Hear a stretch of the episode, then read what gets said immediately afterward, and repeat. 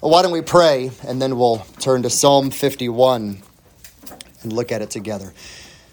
Now, Lord, as we come to the study of your word, we thank you that your word, the scriptures, are perfect, even as we just heard from Psalm 19. The law of the Lord is perfect, converting the soul. Your word that we have open in front of us right here is, is so powerful that is able to expose our sin and show us the evils of our sin, and yet it shows us the grace and the glory of your mercy as well. We thank you for your word that has the power to transform, not only in conversion, but it continues to conform us to Christ as we walk in a manner worthy and pleasing to Him as we grow in grace. So do that work, we pray, this evening as we talk about real repentance. In Jesus' name, amen. Psalm 51, if you have your Bible open, follow with me there. Uh, psalm 51, this is probably a very familiar psalm. I've preached this eight times before. I looked at my folder. I've preached this sermon, this psalm eight times, and I have a completely different outline tonight. So we'll see how long it takes to go through it. But it's a very familiar psalm, though. We know it, we're familiar with it. It is a psalm of David from the heading when Nathan the prophet came to him after he had gone into Bathsheba. Be gracious to me, O God, according to your loving kindness. According to the greatness of your compassion, blot out my transgressions. Wash me thoroughly from my iniquity and cleanse me from my sin. For I know my transgressions and my sin is ever before me. Against you, you only, I have sinned and done the evil in your sight, so that you are justified when you speak and blameless when you judge. Behold, I was brought forth in iniquity, and in sin my mother conceived me. Behold, you desire truth in the innermost being, and in the hidden part you will make me know wisdom. Purify me with hyssop, and I shall be clean. Wash me, and I shall be whiter than snow. Make me to hear joy and gladness. Let the bones which you have broken rejoice. Hide your face from my sins and blot out all my iniquities. Create in me a clean heart, O God, and renew a steadfast spirit within me.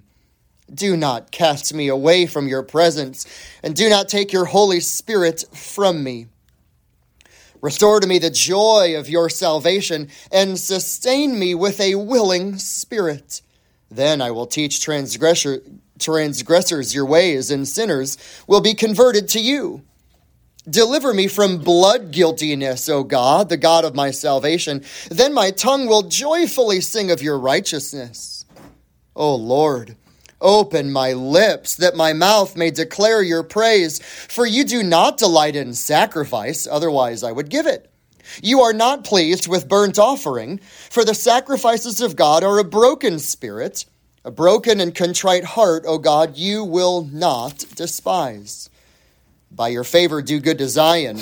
Build the walls of Jerusalem. Then you will delight in righteous sacrifices, in burnt offering and whole burnt offering. And then young bulls will be offered on your altar for the choir director. Undoubtedly, it is a topic that is not preached on very much. It certainly is not mentioned very much in evangelism. And even churches and pastors and teachers and leaders are afraid to touch on and even mention the topic. It is the topic of repentance, which is really sad because repentance is such a prominent theme in the whole Bible. God requires real repentance. Repentance is absolutely essential. It is important, it is vital, and it must be present in all of our lives. In all of our lives. Al Martin said it like this quote, Repentance is the soul's divorce from sin. Curt Daniel put it like this He said, Repentance is the vomit of the soul. The Westminster Confession of Faith says that the repentant man so grieves over and he hates his sin to turn from them all and to turn to the Lord, endeavoring to walk with him in the way of his commands. I bet even the children here, boys and girls, could probably repeat our own catechism. What is repentance? Repentance is being sorry for sin and hating and forsaking it because it is displeasing to God. Think about that for a minute. Hating and forsaking sin. May I just begin with the question for all of us Does repentance mark your Christian life? Does your spiritual growth in Christ include a regular act of repenting before God? Are you repentant over the sins of your heart, of the sins of your mouth, of the sins of your motives, over the sins of your life and conduct? Do we grieve over our sin? Are we, are we those that have a humble sorrow over our sin, over the sinfulness of our sin before the holy God that we have sinned against? Psalm 51 has been called by one commentator the sinner's guide. I like that because I need that. It's called the sinner's guide because all sinners must repent and all sinners must receive the forgiveness of God. But let, us be honest, though. Let's just be honest. Repentance is tough. It's tough. Repentance is grueling. It is hard. It is humiliating. And it's humbling. It's humbling. Real repentance is. But it's absolutely essential. Without repentance, God says sinners will perish just as we would believe in Christ to be justified, and yet you and I know that we must continue to live by faith in our Christian lives. Well, so the parallel is true. We must repent and be forgiven, but we keep on living lives of repentance. Not to be saved all over again, but to enjoy and maintain close fellowship with God our Father in turning from sin and hating sin because it is displeasing to God. Now, Psalm 51 is really uh, it's a song that the Bible has given us that is unlike any other. It's written, you know the story, 2 Samuel chapters 11 and 12 is the background. David should have gone out to battle. He should have done what a king did in the springtime. Kings go out to battle, but he didn't. He stayed back. In the afternoon, he went out to the roof of his palace. He looked out and he saw a woman bathing. Maybe he knew that she would be there. Maybe he had seen her before. But on this particular occasion, he saw her. He lusted after her. He desired her in his heart. He prolonged the lingering look. He sent for her, he took her, he committed adultery with her, but there is much more to the story, as you know. He covered his sin, he got her husband drunk. And then he ended up killing her husband, trying to send him back home. But eventually, of course, he killed Uriah. And David's life and kingdom and family and children was a mess for the rest of his life. A tragedy.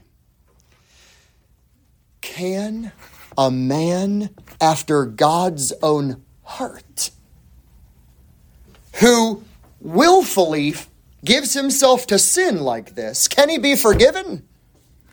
Can, can someone like this repent of their sin and be restored to God and have the nearness of God restored? Is that possible?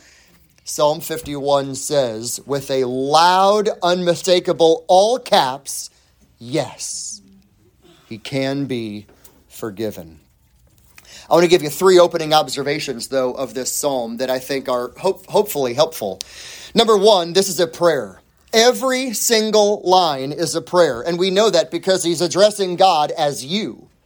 You, you, you, oh God, you, oh God. It's a prayer. The whole thing is a prayer. Number two, this is tough. This is humiliatingly honest. It is brutally honest. I mean, true confession is the stripping of oneself naked before God. It is honest, open, full laying out all of the sins before God, not hiding, not keeping anything hidden, but giving everything out in the open to God. A third observation from the song is that true repentance, true confession must, hear this, it must receive and rejoice in the forgiveness that God gives. If you're going to confess and you're going to repent, you have to receive the forgiveness that God promises to give you. That's a beautiful, beautiful lesson that we learn from the psalm. Repentance is that great doctrine that is necessary in responding to the gospel for salvation. Jesus said, Truly I say to you, unless you repent, you're all going to perish. Luke 13. Acts 3, Peter said, Repent and return so that your sins may be wiped away. We read in Acts 26, the Apostle Paul said to the official, Repent and turn to God. Paul said that repentance can be faked and it can be masked. 2 Corinthians 7. There's a worldly repentance that leads to death. Hebrews 6, verse 1 calls repentance a foundational doctrine that must be known and understood. We learn from Hebrews 12 that just a few tears does not mean that one has repented. Shedding tears does not equal repentance. How important is repentance? God commands every person to repent, Acts 17. And perhaps even more than that, no one in all the Bible calls sinners to repent more than God Himself. And we know that from the Old Testament hundreds of times. Turn, return, repent, be restored over and over. These words all through the Old Testament and the New, where God calls sinners to turn, to turn back to Him. Now, you and I need that. You and I need that, not just initially to get saved, you and I need that daily in our Christian walk. What I want to help you understand this evening, hopefully in a practical and simple way, I want to give you four features of real repentance four features of real repentance. All of them have to be there. All of them have to be there, not only because the psalm brings it out, but the breadth of God's word supports what we're going to look at this evening. So, what is real repentance? Number one in your outline, it begins with desperate pleadings desperate pleadings. Verses 1, 2, and 3 show us a man who is contrite before God. He is contrite before God. Real repentance always includes a right view of sin and then a right view of God. Notice the words just in verse 1 and 2. Notice the words for sin that David includes Be gracious to me, O God, according to your love Verse 1 According to the greatness of your compassion, blot out my transgressions. Verse 2 Wash me thoroughly from my iniquity and cleanse me from my sin. The word sin in verse 2 means missing the mark, like shooting the arrow. We've missed the mark of obeying God. The word transgression means that God has the law and we have defiantly transgressed the law. That's transgression. The third, perhaps the most sobering of all of them, is that word iniquity, which means twisted. We've taken what God has said and we've twisted it to our own liking. That's not very pleasant because that's quite humiliating, but we're all guilty of iniquity. Sin, transgression, iniquity. We have to have a right view of sin. The piling of the terms emphasizes that our sin is great commentators go on and on about the, the nature of sin that comes out in this psalm. It is missing the mark. It is rebellion. It is evil. We are covered with guilt. We are covered with shame. It is foolishness. Uh, sin is a lie. It is the opposite of truth. It unmans the man. It crushes the one who indulges it. I mean, on and on we could go. And David gets it. Real repentance always begins with a right view of sin, but not only a right view of sin, you got to have a right view of God. A right view of God. Notice, notice how the psalmist begins in verse 1 Be gracious to me, O God, according to your covenant keeping love.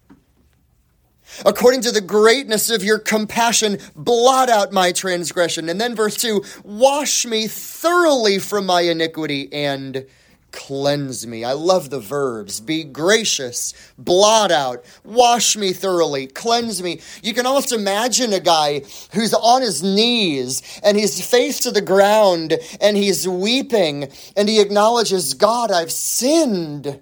I'm not hiding anything. I'm desperately pleading and pouring out my heart to you. I need you to erase my sin. I'm desperate. Oh, Father, I have nowhere else to go. You can, you can almost hear David say, God, wash me. God, forgive me. Oh, God, you see everything. Oh, God, take action to cast all of my sins into the depths of the ocean. I beg of you, forgive me. Even verse 3 says, I, I know my transgressions and my sin is, is ever before me. It's not that he can't be forgiven, it's that the consequences of his sin still remain and will linger with him. All desperation comes to the God of all grace. I love verse 1 Be gracious to me. You know, it, it, reminds me of the, the, the tax collector, the publican. Remember him in Luke 18 when he went up to the temple to pray and he couldn't even lift his eyes up to heaven, but he was beating his chest, which was a Jewish symbol of mourning and repentance. And he would beat his chest and he said, God, be merciful to me, but more literally in the Greek, God, propitiate me. Propitiate me, the sinner desperate pleadings to a merciful God. We come before God desperately. Heal me, protect me, forgive me, blot out my sin. And when we repent to God in desperate pleadings, they are always met with infinite love and perfect forgiveness. Always. Don't forget how the psalm begins. Be gracious according to your love.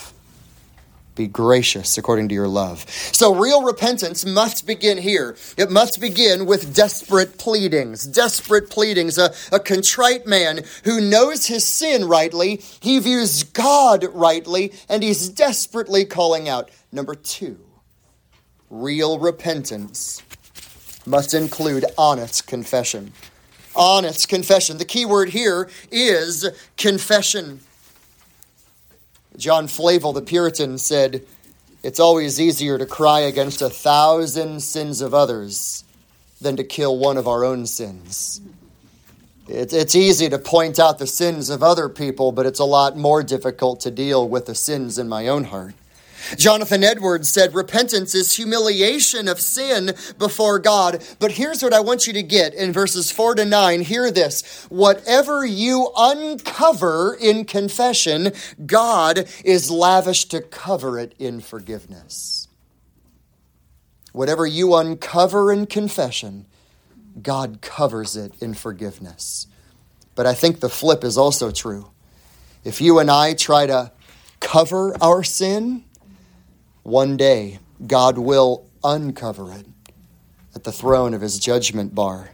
But whatever we uncover, whatever, whatever we bring before him in true heartfelt confession, God is lavish to cover it, lavish to forgive. Look at verse 4. Notice what David says. This is kind of shocking because verse 4 against you, you only I have sinned. David, no, you haven't. I mean, you, you sinned against Bathsheba. You sinned against Uriah, her husband. You sinned against your own wife and family. You sinned against the nation and you've sinned against God. You've sinned against all of them, David. He says, Yeah, yeah. But God, you and you alone are the one that I have sinned against. All of our sin, whatever it may be, is always an affront to the holy God. Notice in verse 4, he says, I have done what is evil. In the Hebrew, I've done the evil. What's the evil? It's the capital punishment of adultery and murder. There's no sin to atone for that. That's death. I've done the evil. I deserve to die. David acknowledges, Against you, O God, you alone, I've done the evil. I've done the worst. There's no forgiveness by atonement for me. I should die as a criminal according to the Levitical law. And yet, he acknowledges his sin. He knows in verse 5 that he was brought forth in iniquity, meaning the very moment of conception. Verse 5 In sin, my mother conceived me. It doesn't mean that he's a product of sin, but it means that from the very moment that he was in his mother's womb conceived, he had a sin nature. We're not sinners because of what we do, we're sinners because of who we are. From the very moment a little child is formed in the womb of his mother, as precious as that little baby is, he's a sinner without even having done an act of sin yet.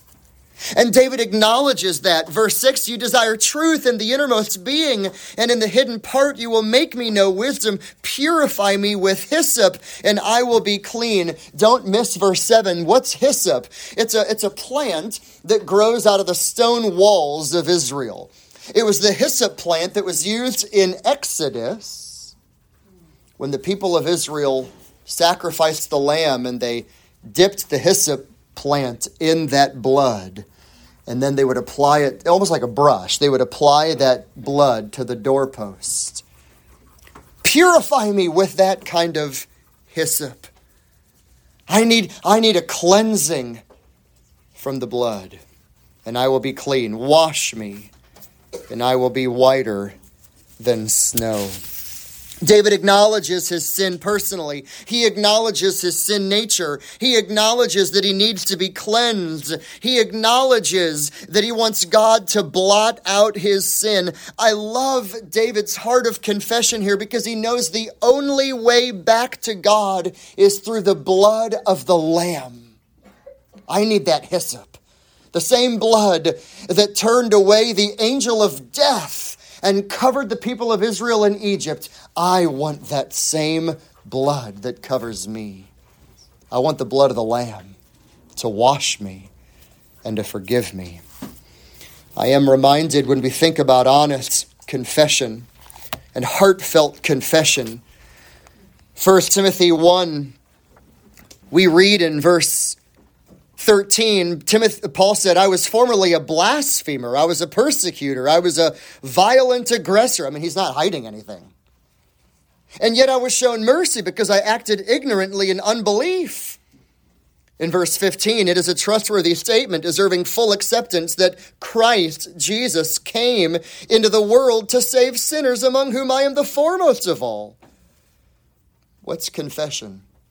Confession is laying it all out before God. Against you I've sinned. I've done the evil. I've done it. I'm not hiding it. I'm laying it all out one by one. Paul does it in 1 Timothy. I was a violent aggressor. I was a blasphemer. I am the chief of sinners. He lays it all out. And when you do that, there's hope. Christ came to save the worst of sinners. I'm reminded of the prodigal in Luke chapter 15 he had that rehearsed confession I will go back to my father. And I will say to him, Father, I have sinned against heaven and I've sinned against your sight. Make me as one of your hired men, for I am no longer worthy to be called one of your servants. And while he is approaching, he is rehearsing that in his mind. He's going to lay it all out before his father. He's going to bring it all to the open. He's going to own it. He doesn't shift the blame, he doesn't make excuses. He doesn't blame other people. I've sinned. That's honest confession against you, and you only have I sinned. In your outline, real repentance includes a third element. I think this is important. David brings out in verses 10 to 13 a singular ambition. Now, hear this. In this third point here, the key word here is communion. I want communion with God. Now, listen carefully. There's a lot of people who fake repentance because they don't want a consequence. Real repentance is I hate my sin because I want restored communion with God. I want fellowship with God. Heath Lambert, in writing a book on sexual purity, he says, Until God is your chief concern, and until sinning against Him is what makes your heart break, you'll never turn the corner. I mean, consequences are here and consequences are there, but until God and sinning against God is my chief concern, I never really will break from my sin habit. Another writer, Bob Pierce, said, Let my heart be broken with the things that break God's heart. What do we learn from David in verses 10 and following? Repentance is not just getting out of a consequence. Repentance is restoring communion with God our Father. Look at verse 10. Create in me a clean heart can I give you a little clue into the Hebrew? That word create is the same word that is used in Genesis 1 when God created. Guess what? The only one that can do this action is God. D- David doesn't want, he doesn't just want a renewal. He doesn't want just kind of a few consequences turned away. He wants God to do a supernatural work in his heart. Create in me a clean heart, O God. Renew a steadfast spirit within me. Don't cast me away from your presence. Don't take your Holy Spirit from me. He's not talking salvation. He's a man after God's own heart. He's saved. He knows that. He's talking about nearness to God. Don't, don't let me be distant from you, O God. Don't let your salvation, mercy, and the intimacy of knowing you as my Father, I don't want to be distant from you. David wants communion. That's his singular ambition. I want restored fellowship with God. It's a beautiful, beautiful prayer. David longs for restoration not, not that God, listen, not that God stopped being David's father. It's not that God stops being our father when we sin, but we repent so that there would be unhindered, unclouded, unbroken nearness to the Father. Nothing, nothing separating us. We, we don't want there to be any, any hindrance, anything dividing us between the Lord in our own hearts. It's like Peter. When Peter denied the Lord on those three occasions, you know as well as I do that he heard that rooster crow the second time.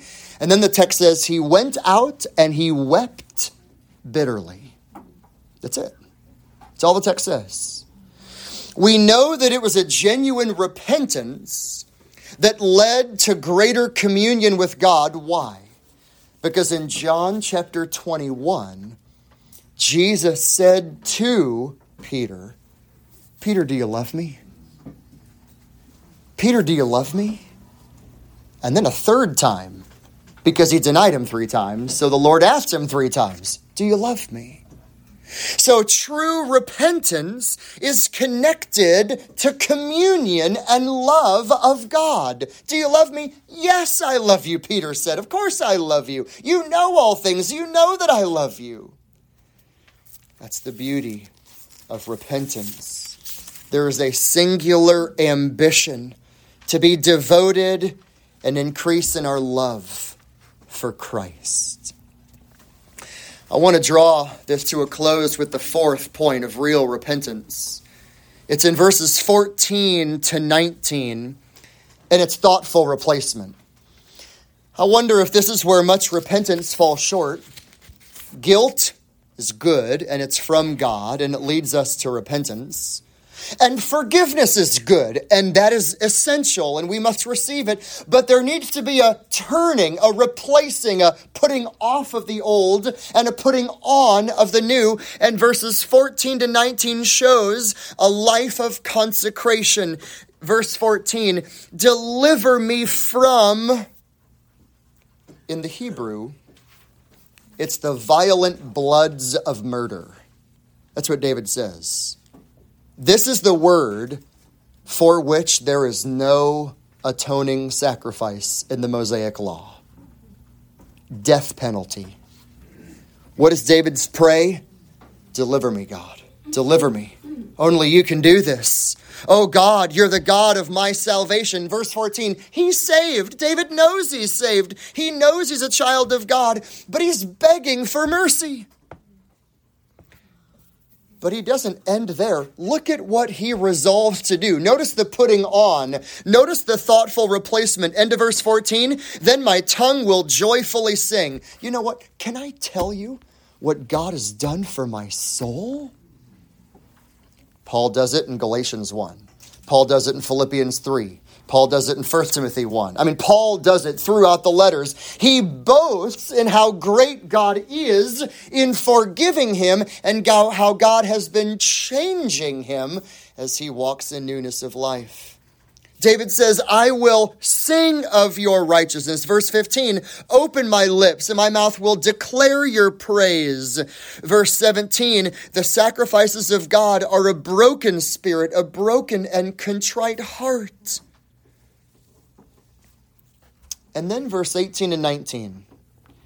Now, you and I know there's a lot more that could be said and a lot of applications here, so I'll mention it and leave it.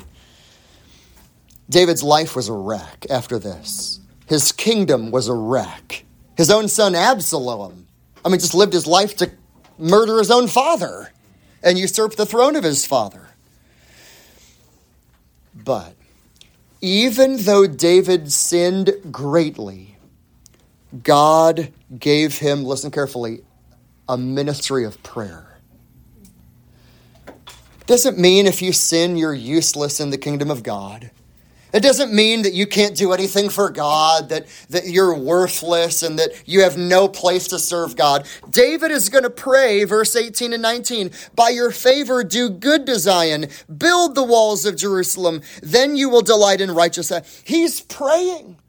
He, he has a ministry of prayer. Even those who have fallen can devote themselves to prayer.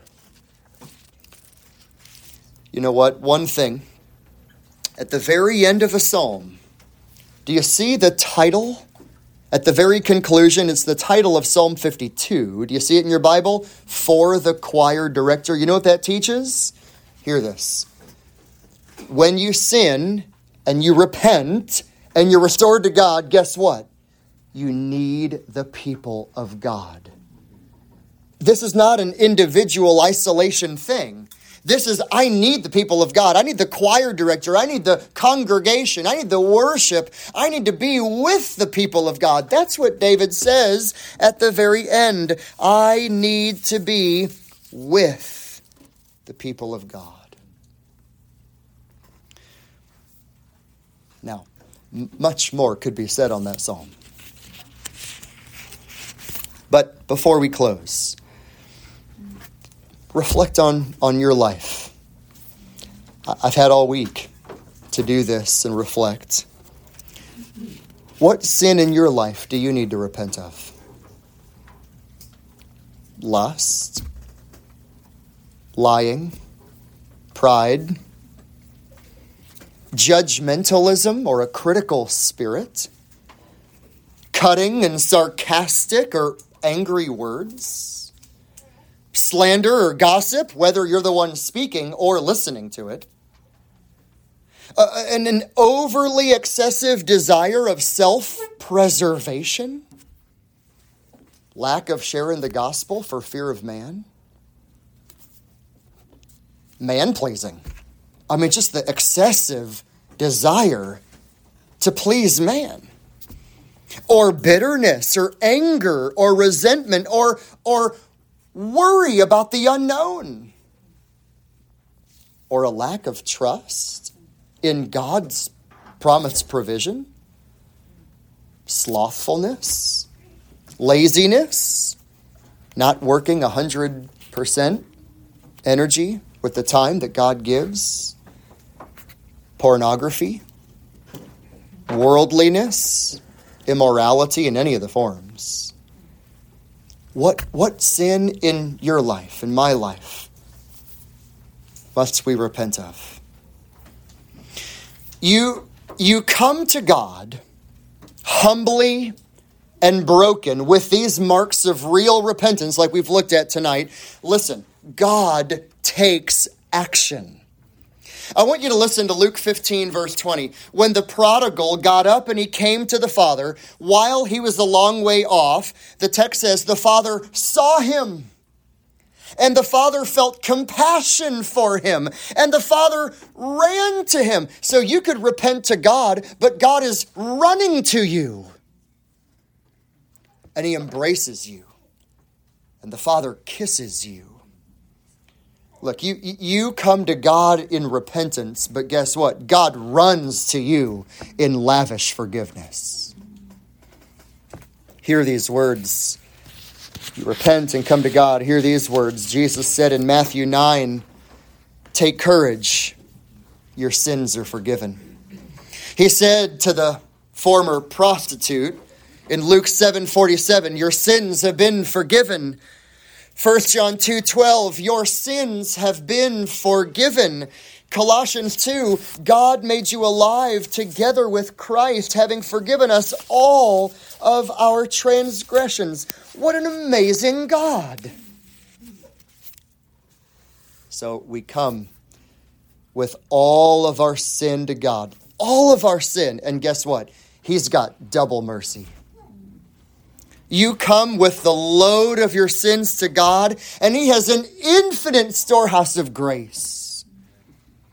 You come with all of your burdens to Christ, and He can lift all of them. He can lift all of them.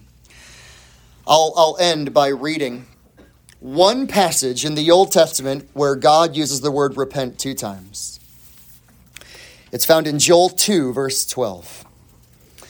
Yet even now declares the Lord, repent or return to me with all your heart and rend your heart, not your garments. Now return or repent to the Lord your God. Why? Because he's gracious and compassionate, slow to anger, and abounding in love. What a, what a motivation we have to come to our God in humble repentance and prayer and God is merciful and gracious and slow to anger. And if he can forgive Paul, the chief of sinners, he can forgive all of us as well. Amen. Amen. Father, thank you for your word. Thank you that you've given